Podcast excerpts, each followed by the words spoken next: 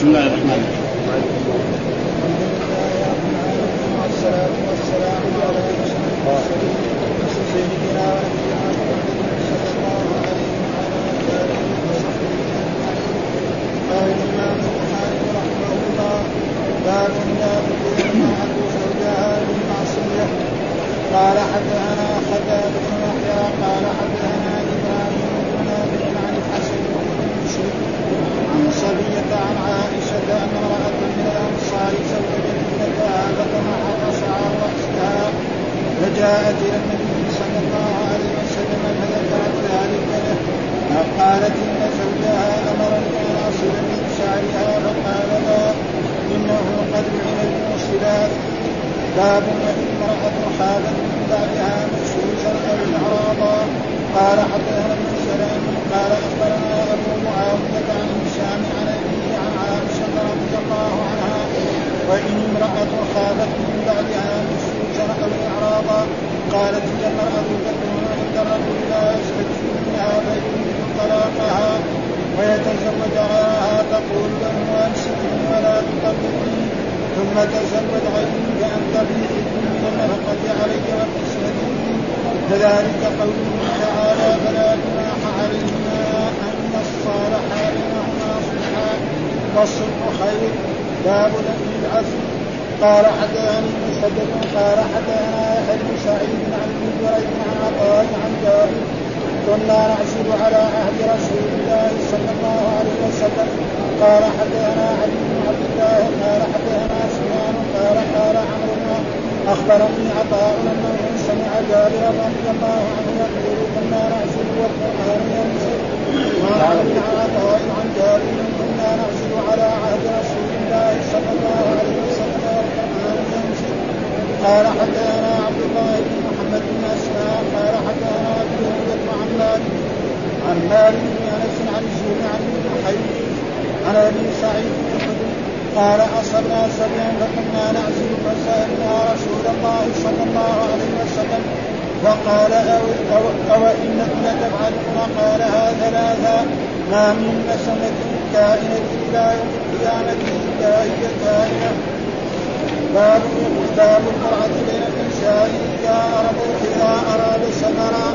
قال حدثنا أبو نعيم قال حدثنا عبد الواحد قال حدثنا أبي هريرة عن القاسم عن عائشة أن النبي صلى الله عليه وسلم كان إذا أراد سفرا أطاع بين النساء فطارت القرعة لعائشة وحفصة. وكان النبي صلى الله عليه وسلم إذا كان ببيت سار مع عائشة يتحدث فقالت حفصة: ألا تركبين ليلة بعيري وأركب بعيرتي تظنني وأركب؟ فقالت: بلى. فركبت. فجاء النبي صلى الله عليه وسلم وأذن عائشة وعليه حفصة وسلم عليها ثم سار حتى نزلوا وافتقدته عائشة. فلما نزلوا جعلت رجليها بين الجوفين وتقول: يا ربي سيط علي عقربا وحجبا تذبحني ولا أستطيع أن أقول لهم شيئا. باب المرأة تهب يومها من جهدها لقرتها وكيف يقسم ذلك. قال حدثنا مالك بن إسماعيل قال حدثنا زهير عن هشام عن أبيه عن عائشة أن سودة بنت زمعة وهبت يومها لعائشة وكان النبي صلى الله عليه وسلم يقسم لعائشة بيومها ويوم سودة. باب العدل بين النساء ولم تستطيعوا أن تعدلوا بين النساء إلى قوله ناشئا حق الناس. باب إذا تزوج الذكر على السيد. قال حدثنا مسدد قال حدثنا بشر قال حدثنا خالد عن أبي قلابة عن أنس رضي الله عنه: ولو شئت أن أقول قال النبي صلى الله عليه وسلم، ولكن قال السنة: إذا تزوجت امرأة قام عندها سبعا وإذا تزوجت امرأة قام عندها ثلاثا. نعوذ بالله من الشيطان الرجيم. بسم الله الرحمن الرحيم. الحمد لله رب العالمين والصلاة والسلام على سيدنا ونبينا محمد وعلى آله وصحبه وسلم أجمعين. قال الإمام الحافظ محمد بن إسماعيل البخاري رحمه الله تعالى: باب لا تطيع المرأة زوجها في معصية. تقدم لنا أحاديث عن رسول الله صلى الله عليه وسلم، نعم، أنه يجب على المرأة أن تسمع كلام زوجها وأن تطيع زوجها. ومن ذلك أنه جاء في الأحاديث الوعيد الشديد في المرأة التي لا تطيع زوجها، ومنها إذا دعا الرجل زوجته إلى فراشه فأبت أن تأتي بات الذي في السماء غضبان عليها. نعم. وفي أحاديث لم تقبل لها صلاة غير ذلك. فلما ذكر هذه الأحاديث في كل شيء تطيع، يعني الزوجة تطيع زوجها؟ لا، ها في المعروف. وأما في المعصية لا، فإذا أمرها بمعصية فإنها لا تطيعه، لأنه جاء أحاديث عامة لا طاعة المخلوق في معصية الخالق. فالمرأة إذا أمرها زوجها بطاعة الله أو بطاعة أو بشيء له مصلحة للزوج، يعني يريد أن يجامعها ويتصل بها فدعاها، فلا يجوز لها أن تمتنع إلا إذا كان لها عذر، والعذر بعد تكون حائض أو تكون نفساء أو غير ذلك، فلها أن تمتنع، وفي غير ذلك ليس لها أن تمتنع. فلما ذكر هذه الأحاديث قد يظن ظان أنه يجب على المرأة أن تطيع زوجها في كل شيء، فأتى بهذه الترجمة ليبين أنه إذا أمرها بمعصية أنها لا تطيع زوجها. وذكر هذا الحديث أن امرأة نعم زوجت بنتها يعني فتمعت شعر رأسها، يعني سقط شعر رأسها، فجاءت إلى أن والزوج أمر أن هذه المرأة يعني توصف شعرها، قال يا أيتها الأم يعني اطلبي شعرا وصلي هذا شعر بنتك بهذا الشعر. فجاءت إلى الرسول تسأله فقال لا، فقال لعن الموصلات. فهذا ما يريد باب لا تطيع المرأة زوجها في معصية، أحاديث لا طاعة المخلوق في معصية الخالق، وهذا من جملة ذلك فإنها لا تطيع. وكذلك لو أمر أراد أن يتصل بها مثلا في حيضها أو في نفاسها أو جامعها في دبرها، يعني تأمثلة يعني، وإلا هو أتى بهذا، فكل معصية لا تطيع. فإيش الدليل؟ قال حدثنا خالد بن يحيى حدثنا إبراهيم بن نافع عن الحسن وهو ابن مسلم عن صفية عن عائشة أن امرأة من الأنصار زوجت ابنتها فتمعط شعر رأسها. إيش معنى تسقط؟ وقد جاء في أحاديث مرت علينا في دراستها أن امرأة يعني زوجت بنتها ثم أصيبت بالحصبة، بنت هذه أصيبت بالحصبة فسقط شعرها، فجاءت إلى الرسول صلى الله عليه وسلم فقال تريد أن تصل شعرها بشعر غيرها، فقال لها الرسول نعم حرام، فلا يجوز. وجاء في أحاديث كثيرة عن رسول الله صلى الله عليه وسلم أن امرأة جاءت إلى عبد الله بن مسعود فقالت إنها تريد أن تصل شعرها بشعر غيرها، فقال لها عبد الله بن مسعود حرام، فقالت في كتاب الله؟ قال في كتاب الله. فهي راحت شافت قرأت القرآن من أوله، ما شافت من وصل شعره بشعر غيره حرام في القرآن، رجعت قالت أنا قرأت القرآن من أوله إلى آخره ما رأيت فين هذا؟ فقال لو قرأت كان رأيت فين؟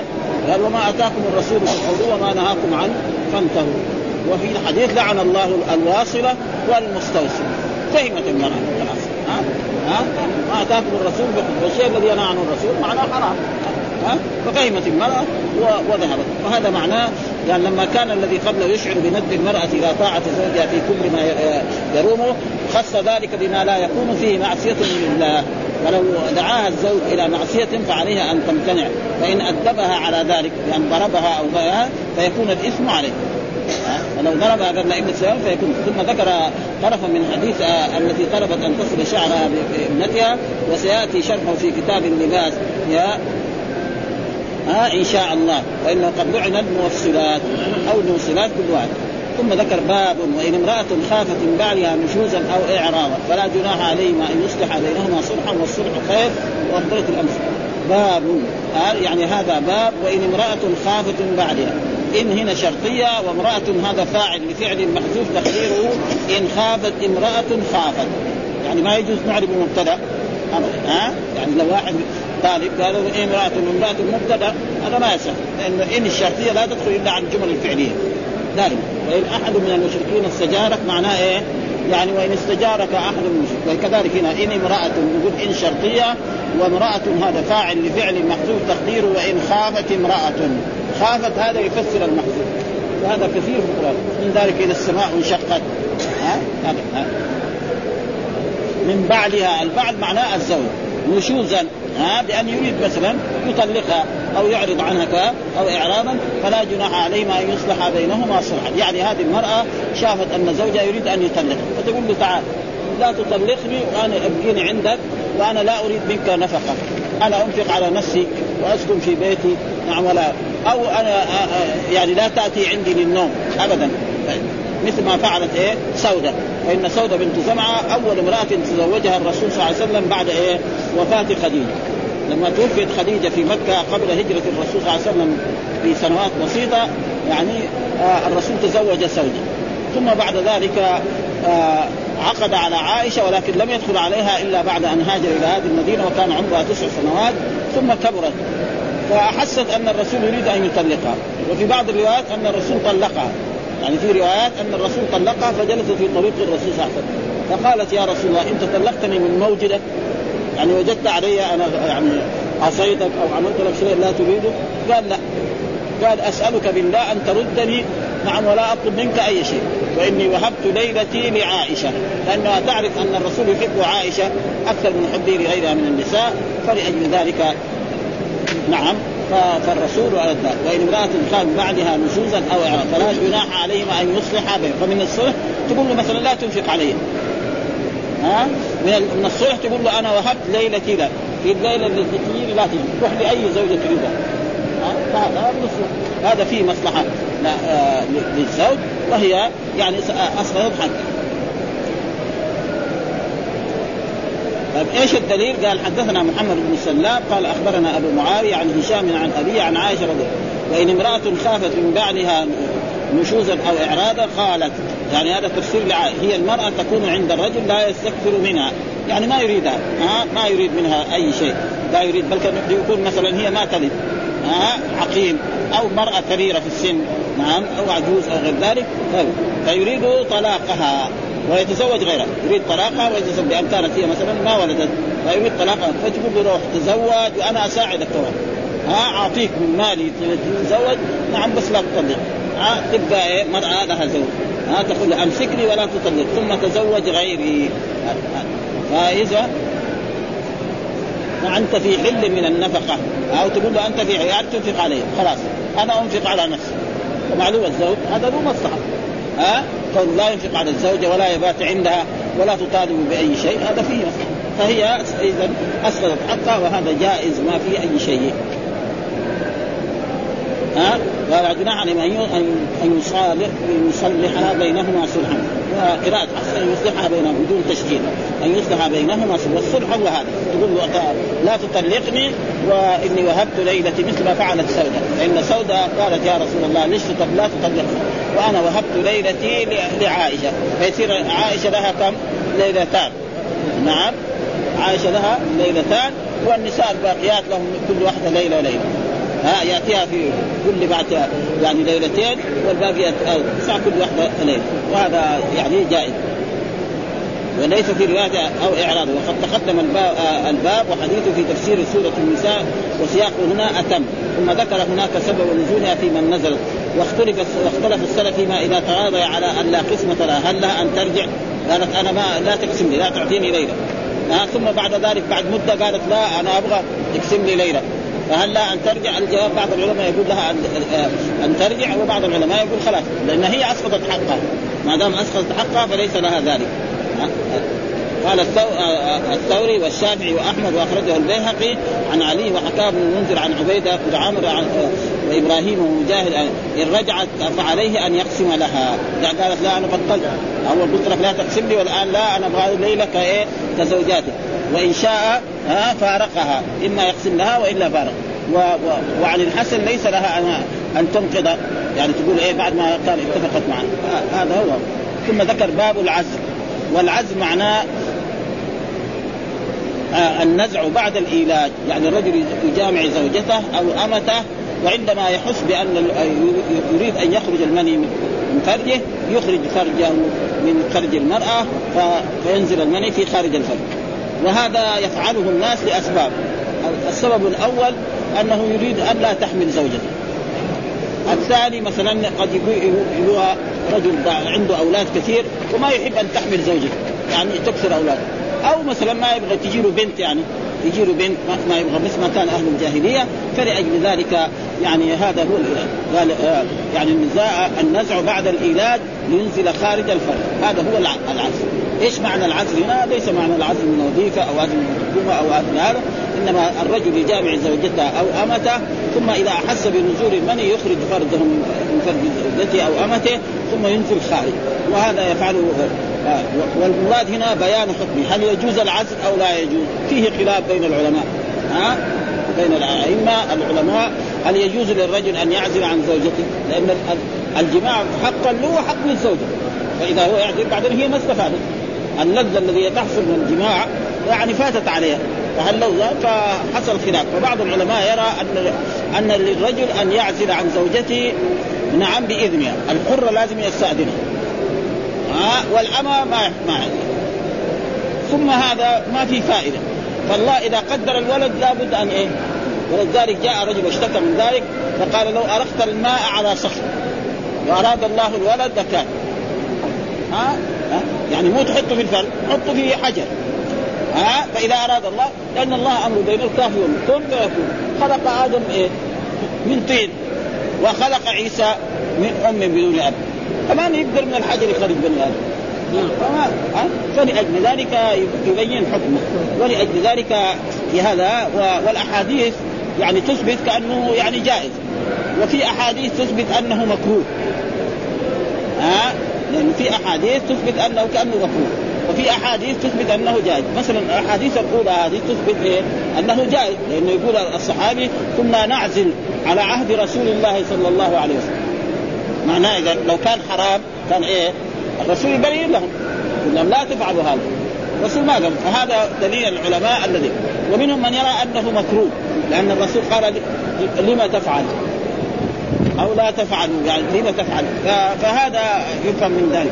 ولذلك قال حدثنا مسدد حدثنا يحيى بن سعيد عن ابن جريج عن عطاء عن جابر قال كنا نعزل على عهد رسول الله.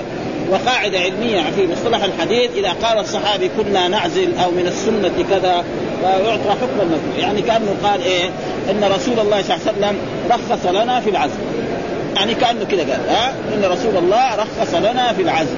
هذا معناه دائما إذا قال الصحابي كنا نفعل كذا على عهد رسول الله أو كنا نفعل كذا، فهذا يعطى حكم، وهذا دليل.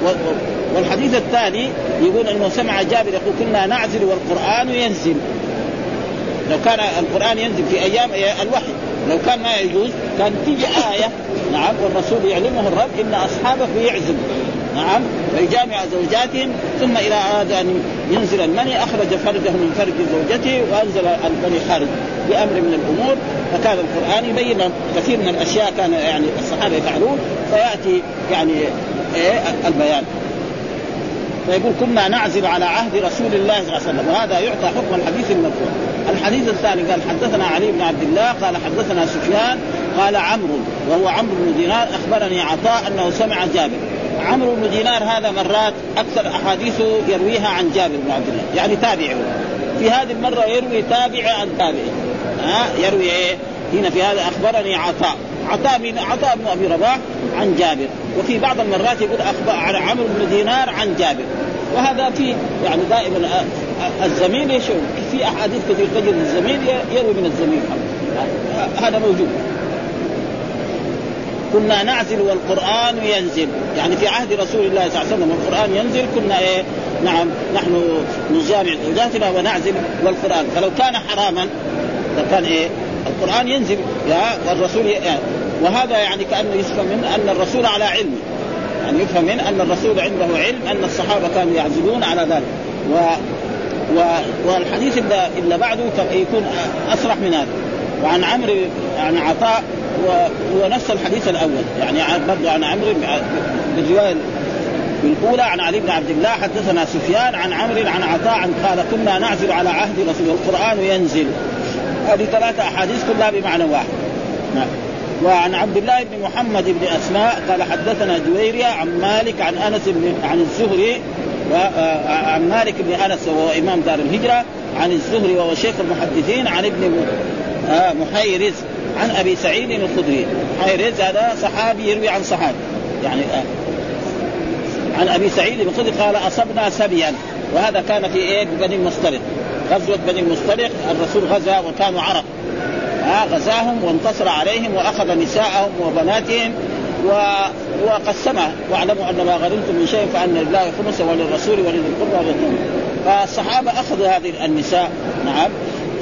فكنا نعزل لما يقعد الرجل مدة من الانتظار بعيد عن زوجته يحب أن يجامع، وكان هؤلاء يعني أسرى وأصبحوا في مرقهم، وكنا نعزل.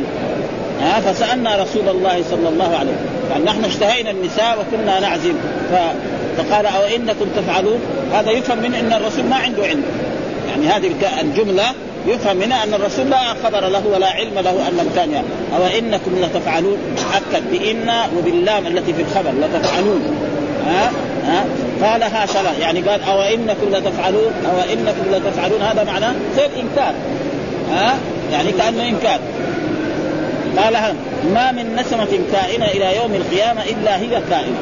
فقال الرسول ما من نسمة يعني روح وحي كائن إلا يعني من نسمة كائنة إلى يوم القيامة إلا ولد. فإذا قدر الله لك أن يولد لك ولدا أو بنتا من هذا الجماع لا بد أن يحصل، مهما فعلت ما في فائدة، لأن كل شيء قدر، لأن الله خلق علم الأشياء كلها ثم بعد ذلك خلق القلم فقال له اكتب، قال ماذا اكتب؟ قال اكتب علمي في خلق. فجرى في ذلك الساعة ما هو كائن إلى يوم القيامة. ثم كل إنسان يعني عندما يبلغ 4 أشهر في بطن أمه يرسل إليه الملك فيكتب رزقه وأجله وعمله وشقي أو سعيد، ما بيش كلام.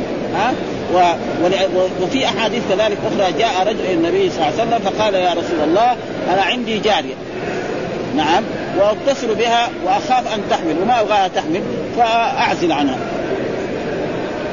أعزل عنها. فقال الرسول صلى الله عليه وسلم يعني لما تفعل؟ ليش هذا تفعل؟ قال لا تحمل، لأنه إذا حملت يصير ما يبيعها، صارت أم ولد خلق، وليس معناه تحمل وتلد. فلو حملت وبعد شهر أو شهرين أسقطت خلاص صارت أم ولد، يعني مو لازم تلد واحد يعني حي. فإذا حملت وقعدت شهرين وأسقطت خلاص صارت أم ولد ما يبيعها. أو مثلا هو ما يريد إيه، وهناك ناس كذلك يعزلوا لإيه، يكون لأجل أطفاله، مثلا المرأة تكون حملت ووضعت خلاص، فإذا وضعت إذا صار الرجل يجامعها بعد ما تطهر من النفاس قد تحمل، لأنه بعض النساء بعد ما ينتهي نفاسها بعد شهر أو شهرين تقول تحمل ثاني بقى. فهو يقوم يتصل بها اتصالا جنسيا، وإذا أراد أن يولي ينزل المني يخرج عشان لا تحمل، لأن الحمل هذا يؤثر على إيه، على الطفل هذا، بكرة يصير مريض ويصير كذا. والرسول أراد أن يمنع ذلك، كان الرسول صلى الله عليه وسلم أراد أن يمنع ذلك، ولكن لما رأى أن فارس والروم يفعلون ذلك وأن هذا فيه ضرر على الرجل، لأن الرجل يقول لو لا تجامع زوجتك مدة امرأتك هي مرضع الرضاع كم يأخذ 2 سنين، ما يقدر الرجل يقعد 2 سنين أو سنة، أو بعض الرجال يمكن ما يقعد، ما يستطيع أسبوعا، بعض الرجال أسبوع ما يستطيع أن يترك الجماع، ففيه ضرر. فلذلك الرسول رخص لهم، ثم قال لهم ما من نفس منفوسة كائنة إلا تكون إلى يوم القيامة. فإذا فهم من ذلك هذا الذي جعل الخلاف بين الأئمة وبين العلماء في هذا. فمنهم من يرى أن العزل جائز، لكن للحرة بشرط إذنها، وللأمة جائز. ومنهم من يرى أن العزل مكروه، ومنهم من يرى أنه مباح. والسبب في ذلك هو هذه الأحاديث، يعني الأحاديث، لأنه فيها يعني لما يقول الصحابي كنا نعزل على عهد رسول الله صلى الله عليه وسلم وكنا نعزل على عهد والقرآن ينزل، معناه إنه إيه جائز. ولكن الأحاديث الثانية أو إنكم تفعلون هذا فيفهم من ذلك أنه فيه، فلذلك حصل فيه الخلاف. والأحسن عدمه، لأن الإنسان ما من نفس منفوسة إلا وهي، بالنسبة لذلك لو ترك لكان أحسن. فيقول باب العزل النزع بعد الإيلاد لينزل خارج الفرد. والمراد هنا بيان حكمه، هل هو جائز أو حرام أو مكروه حصل فيه. وذكر فيه حديثين، الأول حديث جابر قوله يحيى بن سعيد هو القطان عن ابن جريج عن عطاء عن كنا نعزل على عهد رسول الله. وفي رواية أحمد عن يحيى بن سعيد الأموي عن ابن جريج عن عطاء أنه سمع جابر سئل عن العزل فقال كنا نسمعه، هذا الحديث الأول. وقال عمرو بن دينار أخبرني عطاء أنه سمع جابر يقول، وهذا مما نزل فيه عمرو بن دينار، فإنه سمع الكثير من جابر بنفسه، ثم أدخل في هذا بينهما واسطة وهو عطاء. وقد تواردت في الروايات يأتي من أصحاب سفيان على ذلك إلا ما وقع في مسند أحمد. وقد أخرج مسلم كذلك في هذه الزيادة عن إسحاق بن راهويه عن سفيان فساق بلفظ كنا نعزل والقرآن ينزل. هذه والقرآن ينزل هذا من يعني من المرفوع لا يقول لو كان شيئا ينهى عنه لنهانا عنه القرآن، لو كان شيئا ينهى عنه لنهانا. فهذا ظاهر بأن سفيان قال استنباطا هذه الكلمة لو كان شيئا ينهى عنه لنهانا عنه، لأنه في ذلك الوقت وقت الوحي، وقت الوحي ذا كان، وليس الأمر كذلك.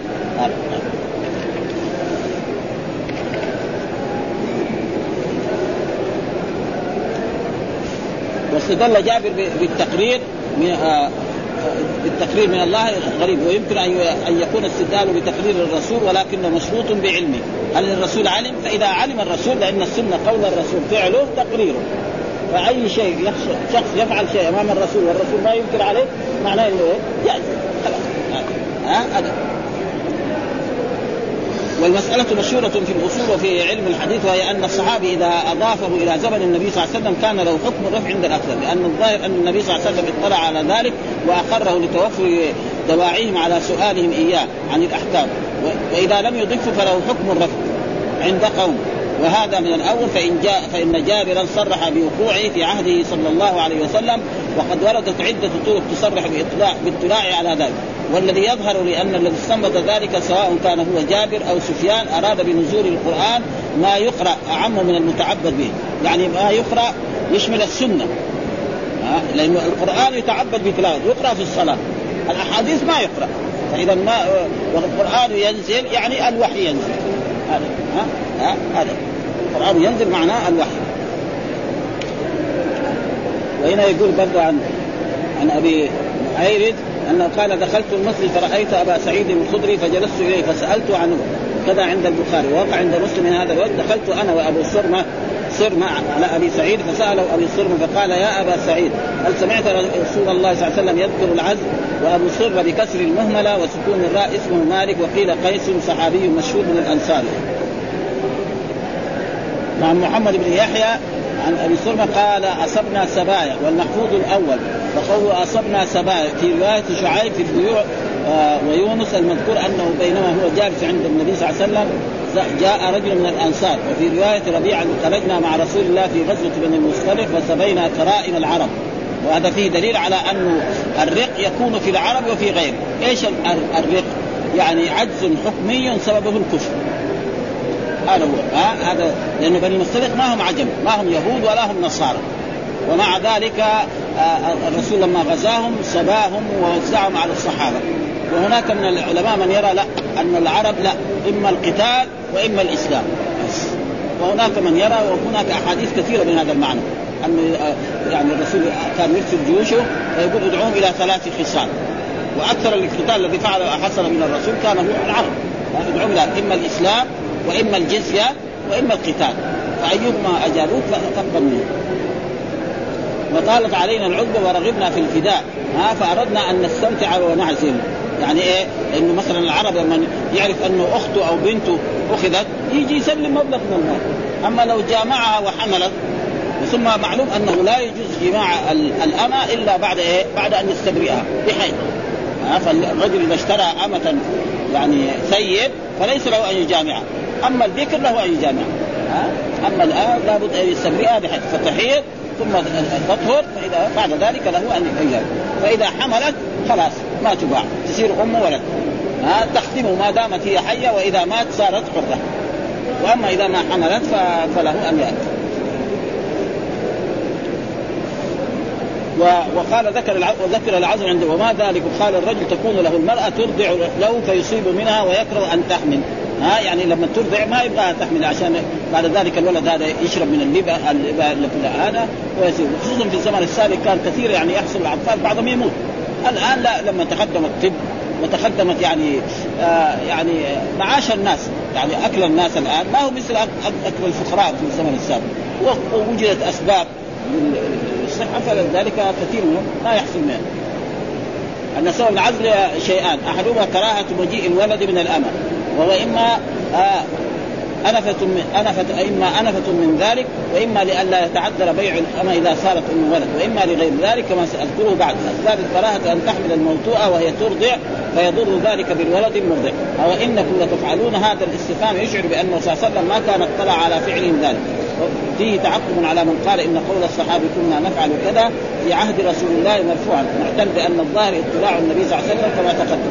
إن هنا أو إنكم لتفعلون هذا يفهم من أن الرسول ما اطلع، لكن الصحابة وهذا هو المشهور أنه اطلع، إنما بس الرسول كأنه أنكر فيفهم من ذلك. فإذا فعلوا الشيء وعلم أنه لم يطلع عليه بادروا إلى سأل. ثم إذا فعلوا الشيء دائما الصحابة كانوا أكثر الناس سؤالا، إذا حصل منهم شيء من ذلك يقول يجي يسأل الرسول صلى الله عليه وسلم والرسول بيه. لا عليكم أقرب إلى الناس وله من طريق دعاون محمد، لأن هؤلاء فهموا من لا النهي عما سألوا عنه، فكأن عندهم بعد لا تعزلوا وعليكم ألا تفعلوا، يعني كأنه معنى الحديث لا تعزلوا وعليكم ألا، ويكون قوله وعليكم تأكيدا للنهي، وتعقب بأن الأصل عدم هذا التقدير وإنما معناه ليس عليكم أن تتركوا، وهذا الذي ساوي ألا تفعلوا. قال لا عليكم لا حرج عليكم ألا تفعلوا في نفي الحد.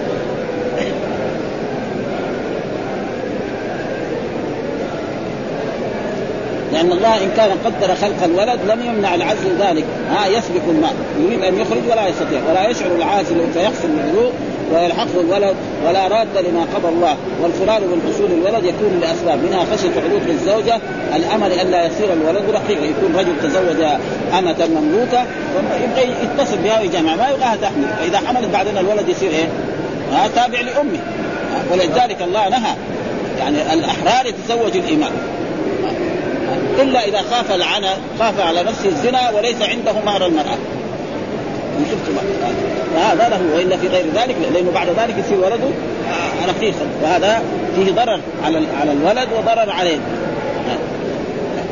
والشيء. ومنها خشية عدود لألا يصير، أو خشية الدخول الضرر على الولد المرضع إذا كانت الموطوءة ترضعه، أو فرارا من كثرة العياد إذا كان الرجل مقلا، وهذا موجود الآن. يقول كثير من الناس المتمدنين يقول لك أنا ما أبغى أولاد كثير، بس أبغى ولد أو ولدين عشان يعلمهم ويقوم بشؤونهم تمام، أما يصيروا 5 6 8 بعدين ممكن هذا يبغى لهم يعني تعليم ويبغى لهم طعام ويبغى لهم، وهذا والله نهى عن ذلك. لا تقتلوا أولادكم خشية إملاق نحن نرزقهم وإياكم إن قتلهم كان خطئا كبيرا. نعم صحيح إذا كان رجل مثل المرأة تحمل وتتعب في الحمل دائما في كل سنة فله أن يتخذ بعض الاحتياط في هذا الموضوع، مثلا لما تحمل لازم يشوفوا بطنها حتى يخرج الجنين هذا فيه، وأما عشان تلد كل سنة تلد خليها تلد 10، مين اللي يرزقه؟ الله سبحانه وتعالى ما لك شغل. ولكن الناس خصوصا يعني يقول لك بس يكون ولد أو ولدين، وضد ما فعلوا ذلك ما في فائدة. يعني كثير من البلاد الإسلامية أرادوا زي مصر وغير ذلك أبدا، مثلا ما تلد يمتنع عنها، وإذا به بعد سنة تلد بدل واحد 2 أو تلد 3 برا واحد، ولذلك ما في فائدة. ولذلك الإنسان يسلم لله سبحانه. قال واختلفوا في علة النهي في العزل، فقيل لتفويت حق المرأة وقيل لمعاندة القدر. ليش الله إذا قدر ما شيء، وهذا الثاني هو الذي يقتضيه معظم الأخبار الواردة في ذلك. والأول مبني على صحة الخبر المفرق بين الحرة والأمة، يعني الأمة له أن يعرف. وقال موضع المنع أنه ينزع بقصد الإنزال خارج الفرد خشية العلوف، ومتى فقد ذلك لم يمنع فكأنه راعى سبب المنع، فإذا فقد بقي أصل الإباحة فله أن ينزع متى شاء، لو نزع فأنزل خارج الفرق اتفاقا لم يتعلق بهن والله أعلم. وينتزع من حكم العزل حكم معالجة المرأة إسقاط النطفة، فذلك يعني المرأة بعد ما يجامعها زوجة ساي طريقة لإسقاط النطفة قبل نفخ الروح فيه. فمنهم من يقول إنه يجوز، ومنهم من يقول وجاء في بعض الأحاديث أنها الموؤودة الصغرى، وإذا الموؤودة سئلت فالمرأة لما تسقط جنينها هذا واستدل بقوله أصلنا كرائم العرب وطالت علينا العزب وأردنا أن نستمتع وأحببنا الفداء لمن أجاز استرقاق العرب وقد تقدم ويعني. وهل يجوز؟ الجواب الظاهر أنه من الأحاديث باب من ملك من العرب رقيقا في كتاب العتق، ولمن أجاز وطء المشركات بملك اليمين. المشركات يجوز بملك اليمين لكن الكتابيات وإن لم يكن من أهل الكتاب، لأن بل كانوا أهل أوثان وقد انفصل عنهم من منع باحتمال أن يكون من دان بدين أهل الكتاب وهو باطل، باحتمال أن يكون ذلك في أول الأمر.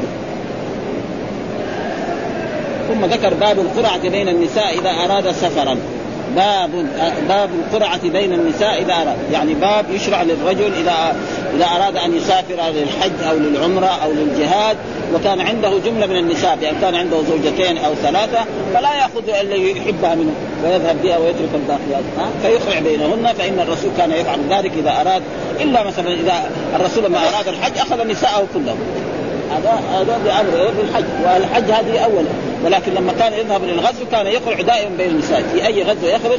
باب القرعة بين النساء إذا أراد سفرا، وهذا السفر يكون للجهاد، أما في سفر الحج أو سفر العمرة فله أن يأخذ ما يجب. إيش الدليل؟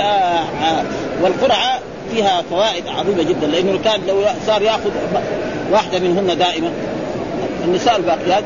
وهل يجب على الرسول القسم أو لا يجب؟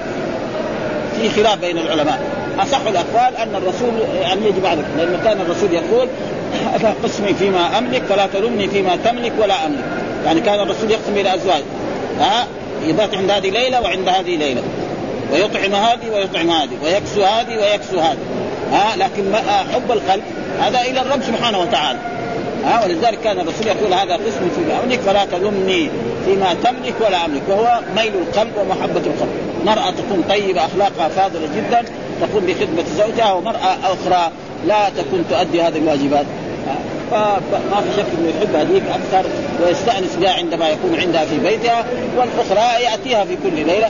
ثم كذلك لا يلزم من ذلك كذلك أنه إذا جامع هذه يجامع هذه أبدا، إنما يقسم لها في النفقة وفي هذا.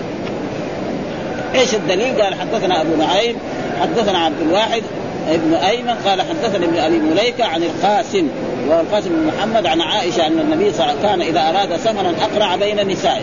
والقرعة معناه يأتي مثلا بورقة مكتوب فيها تخرج مثلا وأخرى لا، فالذي تجي تخرج واحدة بس بغيره فيحط الضياف، فإذا جاءت تخرج خلاص هي الأولى، والثانية لا أو ما فيها شيء، الذي هذا معنى القرعة. والقرعة موجودة كثيرة كثيرة أحاديث عن رسول الله، لو يعلمون ما في الصف الأول وفي الأذان نعم لاستهموا عليه. إيش الاستهام عليه؟ هو الاقتراع بالقرعة، يعني واحد يصلي في الصف الأول إلا بالقرعة. إذا أراد أقرع بين فطارت القرعة لعائشة وحفصة، يعني هذه المرة صارت الاثنين، القرعة كأن الرسول أراد يكون هي. وكان النبي إذا كان بالليل سار مع عائشة يتحدث، يعني في الليل يركب مع عائشة ويتحدث معها مدة. فقالت حفصة ألا تركبين الليل بعيري؟ فقالت يعني حفصة عائشة لا تركبين أنت أركب بعيري، فظنك الرسول أنك عائشة فيجي عندك فيجي عندي أنا. وكان إذا كان بالليل سار مع عائشة يتحدث. فقالت حفصة ألا تركبين الليل بعيري؟ فقالت حفصة لعائشة ألا تركبين الليل بعيري؟ فإن الرسول هذه بعيرها شكل وهذا بعيرها شكل، يعني مختلف معروف. وأركب بعيرك تنظرين وأنظر، يعني تنظرين ماذا يحصل من الرسول أو أنظر أي شيء. فقالت بلى، يعني وافقت عائشة فركبت. فجاء النبي إلى جمل عائشة وعليه حفصة، معلوم يعرفها من صوتها ومن كلامها، فسلم عليها ثم سار حتى نزلوا. فتفقدته عائشة لأنه كان يجيها كل ليلة ويجالس معها، فهذه المرة ما جاء. فلما نزلوا جعلت رجليها بين الإذخر، جعلت عائشة رجليها بين الإذخر، هو نبت طيب ويكون فيه الهوام والحشرات دائما في البر، معلوم الإذخر معروف أنه تقدم لنا في أحاديث الحج أن الرسول لما منع قطع شجر مكة قال العباس إلا الإذخر يا رسول الله، فقال الرسول إلا الإذخر، قال فإنه نجعلها في قبورنا وفي بيوتنا ولقيننا، يعني للحدادين. الحداد دائما لازم يكون عنده قشف هذا عشان إيه يوقد له، وتقول ربي سلط علي عقربا، يعني إيه؟ يعني تلوم نفسها لأن هي اللي فعلت سات. ربي صلت، يعني في رواية يقول يا ربي، وربي هذا منادى محمود، سلط علي عقربا أو حية ولا أستطيع أن أقول له شيئا، يعني أنا الجاني على نفسي، أنا اللي قلت حصة اركبي بعيري وأنا أركب بعيري، فيصير إيه يعني من الزعل ومن التأثر، يعني كانت تدعو على نفسها بهذا الدعاء، يعني لأن هي الذي إيه أرادت هذا. وفهم من ذلك أن القرعة مشروعة، وأن هذا الشيء الذي فعلته عائشة يعني كان لازم ما تفعل مثل هذه الأشياء.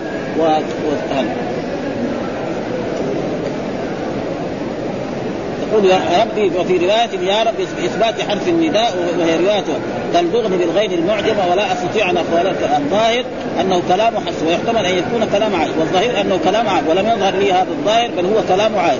وقد وقع في رواية مسلم في جميع ما وقفت عليه من طرقه إلا ما سأذكره بعد، تلدغني رسولك لا أستطيع أن أقول شيئا، ورسولك بالرفع أنه خبر مبتدا تقديره هو رسولك، ويجوز النصب على تقدير فعل، يعني في الرواية اللي عندنا ما فيها رسول، هو رسولك، وإنما لم تتعرض لحصر لأن هي التي أجابتها طائعة فعادت على نفسها باللوم، لأن هي التي وقع منها هذا. ورسول ينظر ولا أستطيع أن أقول شيئا، على هذا يحتمل أن يكون المراد بالقول في قولها أن أقول أي أحكي له الواقع لأنه ما كان يعذرني في ذلك. وظاهر الرواية غير تفهم أن مرادها بالقول أن لا تستطيع أن تقول في حقي شيئا كما تقدم، يعني ما تقدر تقول للرسول يعني ليش ما جئت، يعني هي السبب، يعني ما تستطيع تقول يا رسول الله أنت عادة كل ليلة تأتين، هذه الليلة ما جئت، لأن هي السبب غيرت معينها فالرسول تركها. ويحتمل أن تكون المصايرة في ليلة عائشة ولذلك غلبت عليها الغيرة فدعت على نفسها بالموت، وهذا يعني على كل حال معصوم أن الإنسان إذا أصيب بأي شيء ما يدعو على نفسه بالموت، ممنوع، يعني أحاديث مرت علينا، وهذا يكون يعني من تصرفات. أما المسايرة فهذا كله على مبين على أن القسم كان واجبا على النبي، وهو الذي يدل عليه معظم الأخبار، ولذلك الرسول كان يقول هذا قسمي فيما أملك فلا تلومني فيما تملك ولا أملك. ثم ذكر باب المرأة تهب يومها من زوجها لضرتها وكيف يقسم ذلك. باب المرأة تهب يومها من زوجها، وهي سودة. باب المرأة تهب يومها، لأن الرسول كان يقسم لكل زوجة ليلة ويوم، يكون عندها في يومها وفي نهاره. فسودة لما حست أن الرسول يريد أن يطلقها قالت يا رسول الله لا تطلقني وأبقى من زوجاتك لأكون معك في الجنة، وليلتي هذه لا تأتيني أنت، وهبتها لأنها تعرف أن الرسول يحب عائشة محبة عظيمة جدا ويقدرها، فهذا حق من حقوقها، فالحق هذا أصلا كما تقدم لنا. وإن امرأة خافت من بعلها نشوزا أو إعراضا فلا جناح عليهما أن يصلح بينهما صلح والصلح خير. قال أن تهب يعني من زوجها لضرتها، أن تهب يعني من يومها، يعني كأنه تهب من يومها لضرتها كذا أصله، يعني تهب من يومها أو يوم، هذا لأنه منصوب على أنه ظرف، وكيف يقسم ذلك لأنه ظرف هو دحين، لكن هو من هذه متعلقة بيومها. وكيف يقسم ذلك؟ يقسم إيه؟ هذيك يعطيها ليلتين عائشة، وسودة ما لها شيء، يجي مرات يسلم عليها لكن ما يبات عندها ولا يقيل عندها، هذا معناه. إيش الدليل؟ قال حدثنا مالك بن إسماعيل حدثنا زهير عن هشام عن أبي عن عائشة أن سودة بنت زمعة وهبت يومها لعائشة، وهذا حق من حقوقها فتنازلت عن حق من حقوقها، وهذا دليل على أنه يجوز للمرأة أن تفعل مثل ذلك إذا علمت أن زوجها يريد أن تطلق، والآية تدل على ذلك. وإن امرأة خافت من بعلها نشوزا أو إعراضا فلا جناح عليهما أن يصلح بينهما صلحا والصلح خير. من يتعلق بيوم ولا لا بيهب أي يومها الذي يختص بها، وكيف يقصد؟ قال العلماء إذا وهبت يومها لضرتها قسم الزوج لها يوم ضرتها، فإن كان تاليا ليومها فذاك، وإلا لم يقدمها على رتبته، يعني مثلا إذا كان هذه يوم سودة يوم السبت وعائشة يوم الأحد فسير تأخذ ليلتين، أما إذا كان مثلا سودة يوم السبت وعائشة يوم الخميس فيعطي هذه ليلتها والثانية بعد يوم الخميس، فإذا كان وراء بعض يصير ليلتين وراء بعض، وإذا ما كان ليلتين واحدة مثلا الليلة والثانية بعد أيام، مثلا في عصر هذا مثل الرجل يكون عنده زوجتين أو ثلاثة يكون بعد مدة من السنة. وكانت أول امرأة تزوجها بعدي، يعني الرسول بعد ما ماتت خديجة تزوج سودة، ثم دخل بها في مكة، ثم هاجرت معه، ثم بعد ذلك لما هاجر إلى المدينة دخل على عائشة رضي الله تعالى عنها، وكانت عمرها 9 سنوات ومكثت معها 9 سنين، وتوفي الرسول عمرها 9 سنوات. وجاء في بعض هذا موصولا عن فتقال أن على أنها خشيت الطلاق فوهبت، وأخرج من سعد بسند أن النبي صلى الله عليه وسلم طلقها فقعدت له على طريقه، فقالت والذي بعثك بالحق مالي في الرجال حاجة ولكن أحب أن أبعث مع نسائك يوم القيامة فأنشدك بالذي أنزل عليك الكتاب هل طلقتني لموجدة وجدت علي يعني زعلان مني قال فأنشدك لما راجعتني فراجعها وفي بعض الروايات يقول أن الرسول لم يطلق زوجة أصلا. ثم ذكر باب العدل بين النساء يجب أن يعدل بين النساء. كيف العدل بين النساء؟ أن يطعم كل واحدة وأن يكسو كل واحدة وأن يسكن كل واحد. هذا معنى العدل بيننا. وأما ميل القلب ومحبة القلب هذا إلى الرب سبحانه وتعالى فلذلك كان الرسول يقول هذا قسمي فيما أملك فلا تلمني فيما تملك ولا أملك